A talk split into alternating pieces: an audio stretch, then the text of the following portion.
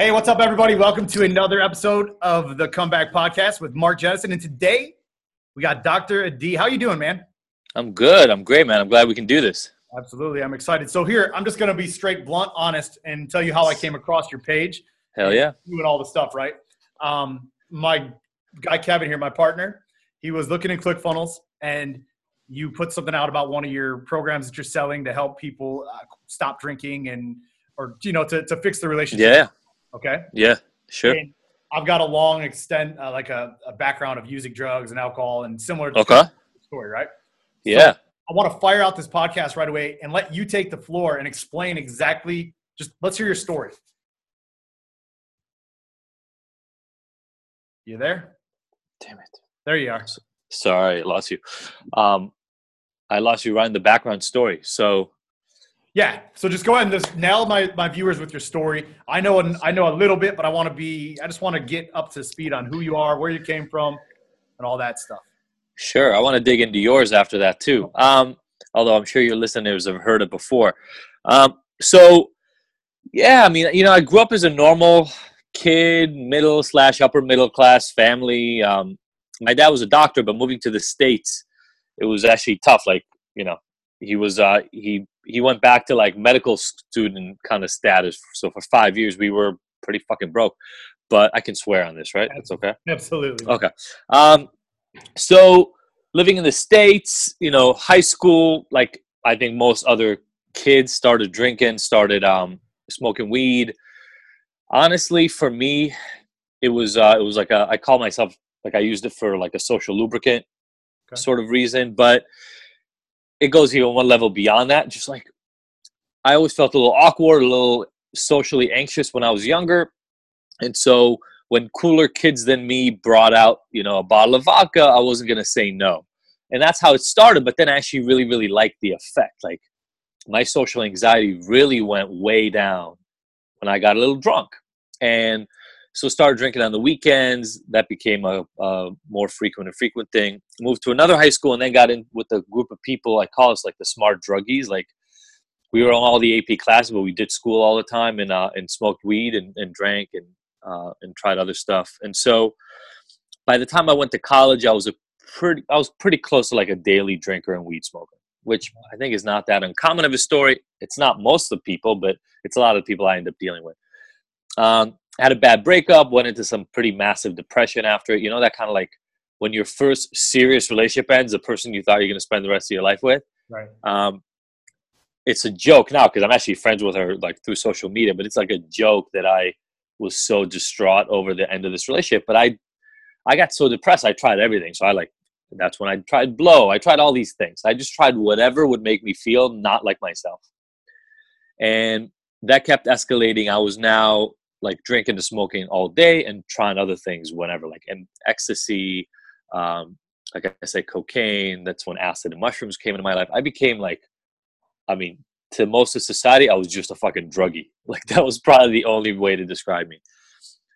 I moved myself to L A because I was in Buffalo at the time and I hate the cold. So sorry for y'all over there. um, I can't do it. But moved myself from Buffalo to L A. The excuse was music and school, and it went like that for a little while. But then I got into the drug scene pretty quickly, and drugs became a really big part of my life again. So um, I wasn't smoking weed anymore. Weed had started making me paranoid, but I was doing a lot of ecstasy, um, doing some coke, drinking quite a bit, and uh, eventually I got introduced to meth, and that drug became my thing. Like within... I would say within um, six months to a year, I was using it pretty much daily, started selling it. And by the end of my story, I could pretend I was anything else, but I was essentially a drug dealer and drug addict, like just making a good amount of money off of drugs, but I was using all the time. You know, I found these, um, I ended up in a very, um, the best way to describe it, almost like, like Scarface-like situation. So I be holed up in my own little recording studio or was making music all night and hanging out with guys and girls and whatever. And, um, but I was always getting hot. Like I had these video cameras that, that were all over the inside of the studio and the outside because people had robbed me, et cetera. And I found tapes of that after I got sober. And, um, I would literally sit there for like five to seven to eight hours on the same couch smoking meth. And then people would come in and buy drugs from me, and I would hang out with them, and then they would leave, and I would stay on the couch and just smoking. Like, eventually maybe go to sleep on that couch, who knows? But it was a pretty sad existence. It didn't hit how sad it was until closer to the end of it. I tried to quit the drug a bunch of times.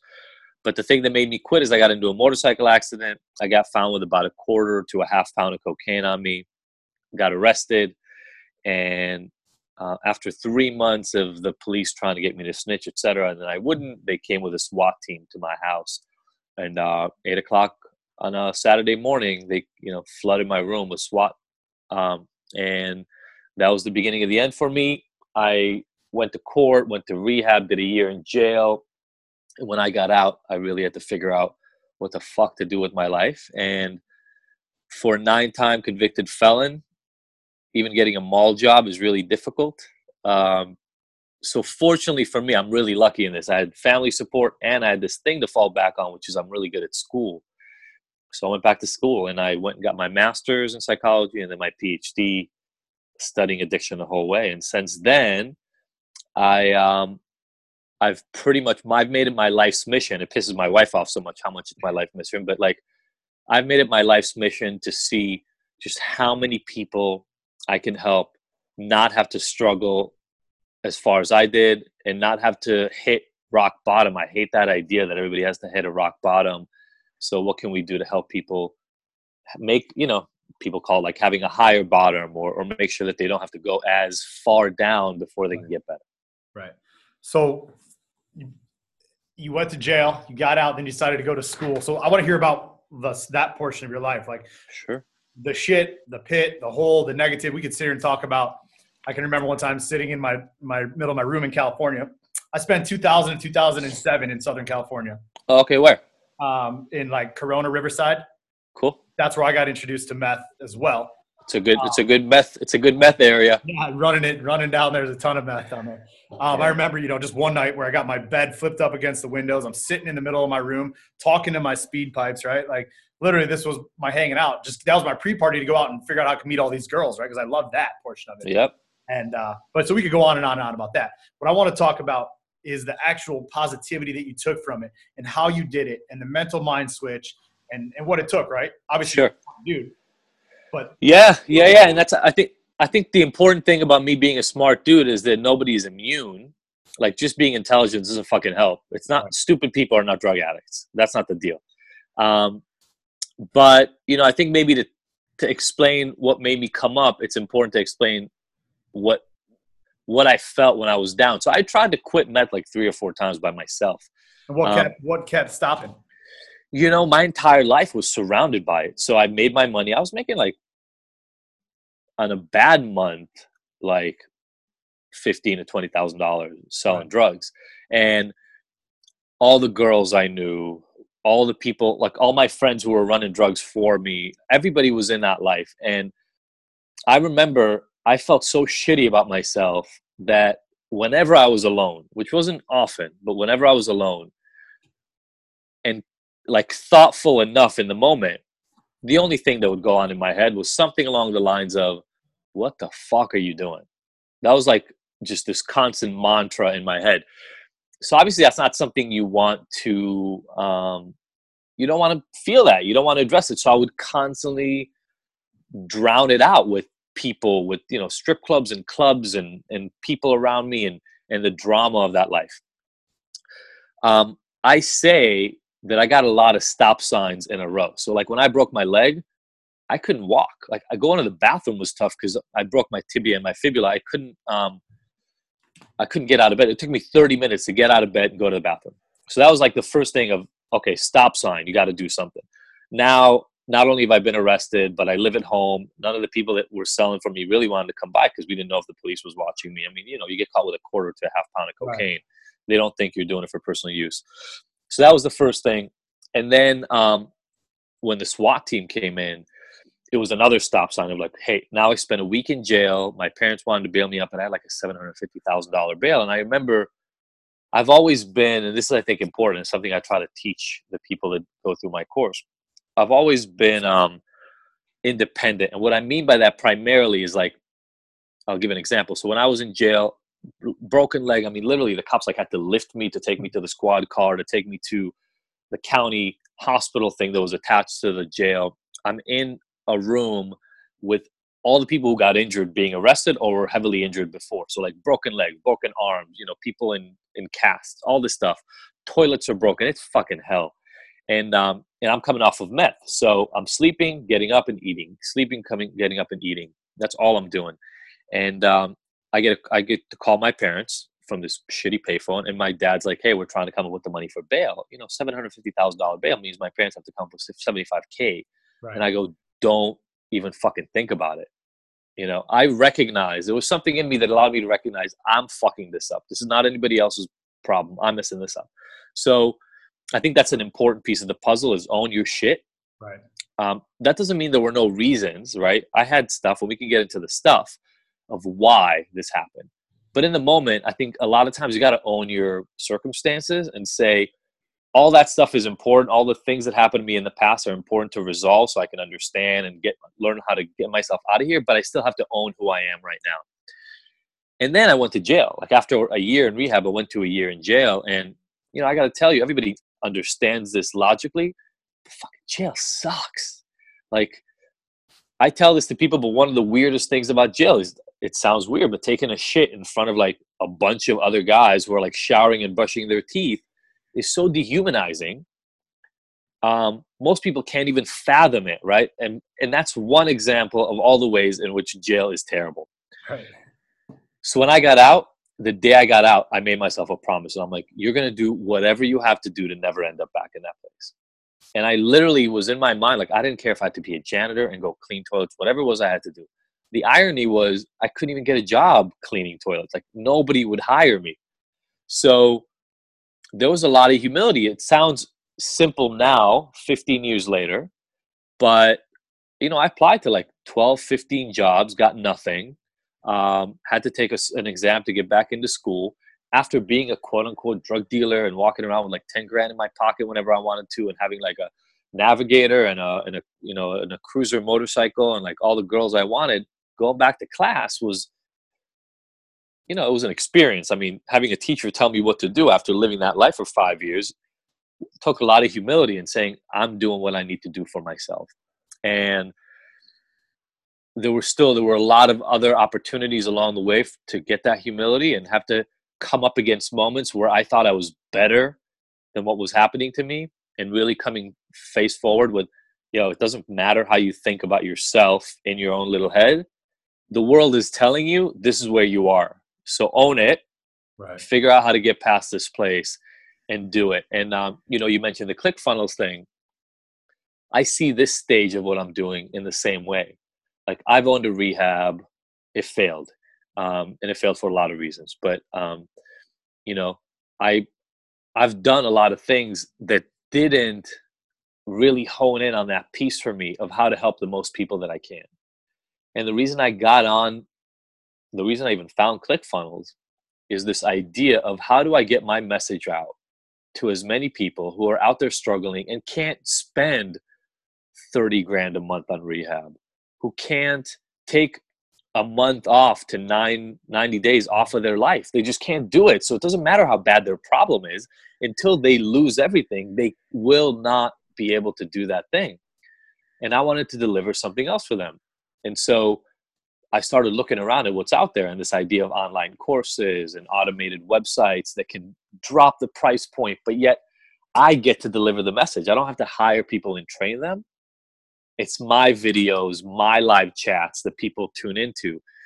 And um, it's been a really big awakening, because I get to help people from all over the country and all over the world who are struggling with sex addiction, gambling, drugs, alcohol, whatever their, their specific thing is, and relate to my experience and, and can learn from it. So it's been a really, really amazing thing to go through, and to kind of even see for myself where I came from and where I'm at now is always just ridiculous to look back at. So do you find with these courses, because this is one of the, one of my thoughts is that's the, how we get the message out there to help as many people as we can. But you find now that you're getting people to be able to make change that way? Oh, oh my God. I mean, I'll, I'll tell you, like, so I just shared this on my newsletter just the other day. I wasn't, I wasn't sure. So everybody who's listening right now um, has probably like seen Russell Brunson's Expert uh, Secrets book, right? Like, I feel, I feel like that's one of the Bibles now for this, for this area of life. And I wasn't sure. So I told myself, again, humility, right? I, um, I told myself, I'm going to do the experiment. So I did that whole six week course thing. Um, sorry, I'm A D D, so I'm going to walk around every once in a while. I, I can't be in one spot. Um, so I did the thing, like knowing nothing about anything. I said, I'm going to go do this six week live course. And I learned about like webinar jam and, and how to do webinars and all this stuff. And I'm really good at PowerPoints because I teach. So I teach a class at U C L A. I've been teaching for the last ten years. Um, I'm great at PowerPoints. Went and did a webinar. Had no idea how to get people to it. You know, had like ten or eleven people land on it. Four people signed up for the course. I did Ryan Levesque like ask campaign beforehand to find out some of the messaging or whatever. And then I did the course live for six people. That's the people who kind of signed up for the first one. And people loved it. Like, in the middle of talking, and I'm remote and it's a group, they can barely participate. I'm giving messages and they're writing little things that they're struggling with. And people would literally write things like, oh my God, I'm I'm having a light bulb moment. Or they would email me the next day after a thing and say, you just completely changed the way I look at this. And I'd say it probably worked for half the people. Half the people like had life altering experiences. And you got to understand, for somebody who used to run a rehab and my overhead was like fifty thousand dollars a month, right? The idea that I can deliver help myself um, to these audiences that are all over the country, all over the world, was amazing. So now I run an automated course. My next question was, can this still work in an automated way? Because that, at least, I'm able to answer questions live on a webinar. I get these emails now from people, which are like fucking mind blowing. Like, this guy literally wrote me just the other day. For him, it was porn addiction, and um, which is huge, by the way, in this country. Like, right, we're wow. ge- we're gonna we're gonna realize how shitty fucking porn addiction is in the next couple of years. I find that too. Almost everyone I coach is struggling with that as well. Well, because they they have a hard time with intimacy, and with porn, you feel like you don't need it, but then you're, the rest of your life gets fucked up because you don't have it. Right. So this guy literally wrote to me and said, in the last two months since I've started seeing your talks and being in this pot in uh, on this course, you have literally changed my life. And you know, I mean, because you coach people too, like, that's it. That's all I care about. I don't, honestly, I don't give a fuck about the money. And the reason that's obvious, and if anybody wants to see it, I haven't made a shit ton of money. I didn't make a shit ton of money when I ran the rehab. I barely paid myself so I could pay everybody else. My thing is, there are millions of people struggling with this shit every single year. And what we know is that the way the treatment works right now doesn't work. It just doesn't do it. It's too expensive, too hard to get to, too shaming to stand up in front of a bunch of people you don't know and tell them all your secrets. Yep. Um, and so people aren't doing it. And the fact that I can now offer it for one thousand dollars, what people were used to paying like five to ten to thirty thousand dollars for, and they actually get me instead of getting some master's level person who's kind of knowing what they're talking about, but not really, and had like a teacher teach them about addiction. It's it's life altering. It's fucking great. So what's the overall future look like for you? I mean, more of this, man. Um, so I, I started, my company's called IGNTD, I G N T D. And I'm starting with addiction, but you know, I, um, I want to be able to bring life-changing messaging to people. It's primarily going to be around relationship issues and around addiction issues. I think both of those have to do a lot with intimacy. But my goal is to, I mean, I want to, by the time I'm done, I want to have helped a million people. I want a million people to have been through the experience and and just be altered and changed. I want to, I want to, I want to know, I mean, I've my uh, my overarching goal for IGNTD Recovery is to literally bring the addiction rate down in the country. So right now we're at about twenty-five to thirty million people. I want to put about a ten percent dent in that and, and drop it. And the, and for IGNTD Couples, I want to lower the um, the divorce rate in this country. My wife and I do a lot of workshops for people, and we're going to do more courses around um, relationship issues. And my goal is to, you know, we're at like fifty-five percent lifetime divorce rate. Um, I want to cut, I want to cut that. And, uh, and I think there are really good ways to help people who are struggling in their relationships understand how to completely obliterate some of those issues and help themselves get to a place where they want intimacy instead of running away from it and being scared. Now, one of the things you don't, because I did watch your webinar. Yeah. You, um, you still drink? Or you'll have I, do. I, I do. I do. Um, I drink. I don't believe that abstinence is a good point. I think this is actually really important to get into. Two things. A, I don't believe abstinence is a necessary ingredient to start your recovery process. And I think that's important to say because I'm writing a book right now, and the, the working title is The Abstinence Myth. Um, and that's a lot of people, when they hear it, think nobody is ever abstinent. That's not actually what I mean by it. And when people read the book, they get it. The myth is that abstinence has to be the goal for everybody's recovery. Um, there's a lot of research that actually shows that a lot of people who struggle with addiction go back to normal um, using pattern. Primarily, this is around alcohol and weed. You're not going to find a lot of meth and heroin addicts. I was gonna say, I don't know if I could use heroin, coke, and meth as a fucking recreation, but I'll no. give it a shot. If you say it's all right, you're the doctor. well, well, no. So, so here's, but here, here's another caveat, and I say this in the book too, and I say it very cleanly to everybody who participates. forty to fifty percent of the people who come to me looking to reduce their drinking or weed smoking decide to quit on their own. Yeah. So I'm agnostic, which means I don't care if you drink or use lifetime. What my message, the whole Ignited Recovery message to people is this: we're looking at the wrong thing. When you put your focus on the alcohol and the drugs, you think that stopping or using those is going to fix or hurt you. And that's not the reality. There are a host of other things under the hood that you need to address. And the problem is we've trapped ourselves in this place where we think that when somebody is abstinent, they're successful, and when somebody is using, they're failing. And I mean, you've been you've been sober? Yeah. Yep. How many years? Uh, two years and seven months, the twenty-seventh. Dude, congratulations, first of all. And the second piece is, you know, people, I mean, it sounds like from what you're doing is you got really fucking active once you got sober. Like, absolutely. You started doing shit. I've always been this guy. I just removed that and fixed Perf- it underneath it. Cool. But you know guys that you've known now that you're sober who aren't like that. No. Their fucking life is still miserable. And they're addicted to the addiction. They're addicted to the addiction, and they have probably layers and layers of shit under the surface. Ways that their parents talk to them that made them look at themselves in specific ways, traumas that happened earlier on in life, um, biological issues, just things with their brain and body that are causing them pain and suffering. And they're not addressing those things because what they were told was that abstinence is the most important thing. And what I'm saying is, it's not that it's not an important thing, but that by itself will not fix you. So get abstinent if if that's what you want. But then keep doing the work, the deeper work. And I know you're in twelve-step?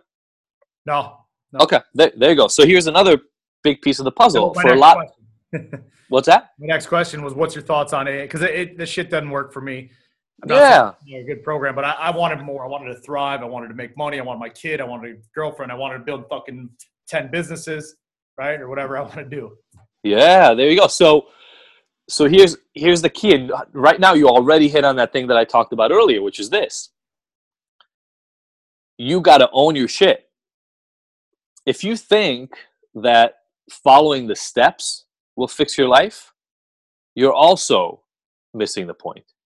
It's about really deeply looking inside and starting to own all the dirty shit and all the great stuff. And the things you're unhappy with, you got to go and you got to fix them. You got to address them. So... Um, how do I feel about twelve steps? Look, I think twelve steps are great. Even by its origin, the twelve steps are supposed to be a program of um, attraction. So like people who like it are supposed to go there. We need to stop sending people the twelve steps. It's insane it's a great that point. we that we mandate people to go to a program that was never meant for anybody who doesn't want it. So that's the one number one thing. Secondly, I believe in what I teach people in the Ignited Recovery course is you need to build as big a toolkit as you can. I mean, look, you um, you do a, you have a coaching business as at least one of your businesses, right? Yep. Yep. You have coaching tools, so you might present to people that you work with fifteen different techniques, worksheets, concepts, mindset, whatever it is that you do to help them get what they want. You can't rely on one. Like, if you only had one tool in your toolkit, you'd be able to help fifteen percent of your clients with half of their problems. The reason a good coach is good is when a client comes up with a problem, you go back to your toolkit, you pull something out, you're like, I got it. This is the thing that's going to address it. And then, and this is what really good coaches do. If that doesn't work, you go, it's cool, I got another tool. To me, twelve steps is one tool. It's a hammer or a nail or a screwdriver or a saw. But you can't build a fucking house with a single tool.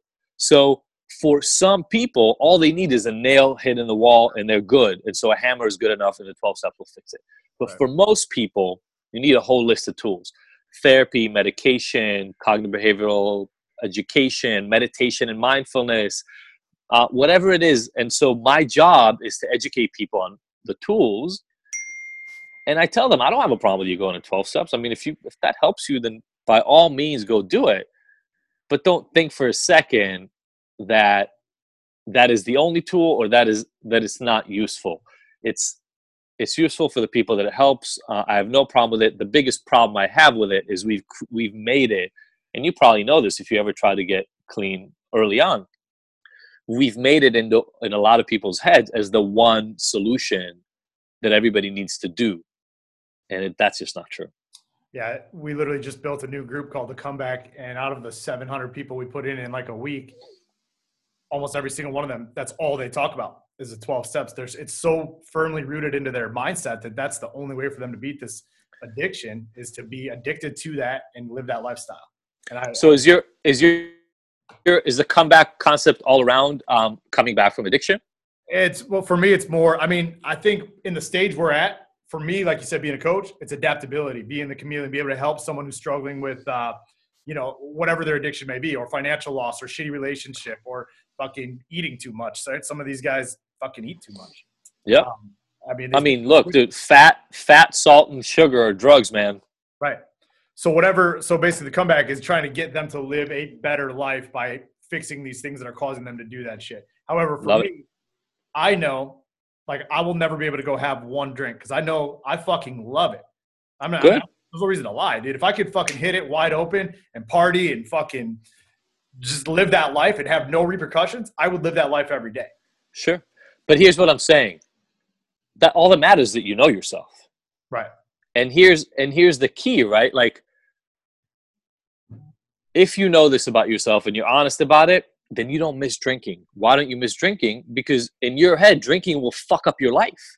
Right. And just like you don't miss going out there and snorting sand or like punching yourself in the face, you don't want to go fuck up this life you've built. You've spent two and some years. Just wait until you've built it for ten, fifteen years and you've got your wife and your kids that you love. I tell this to my, my clients all the time.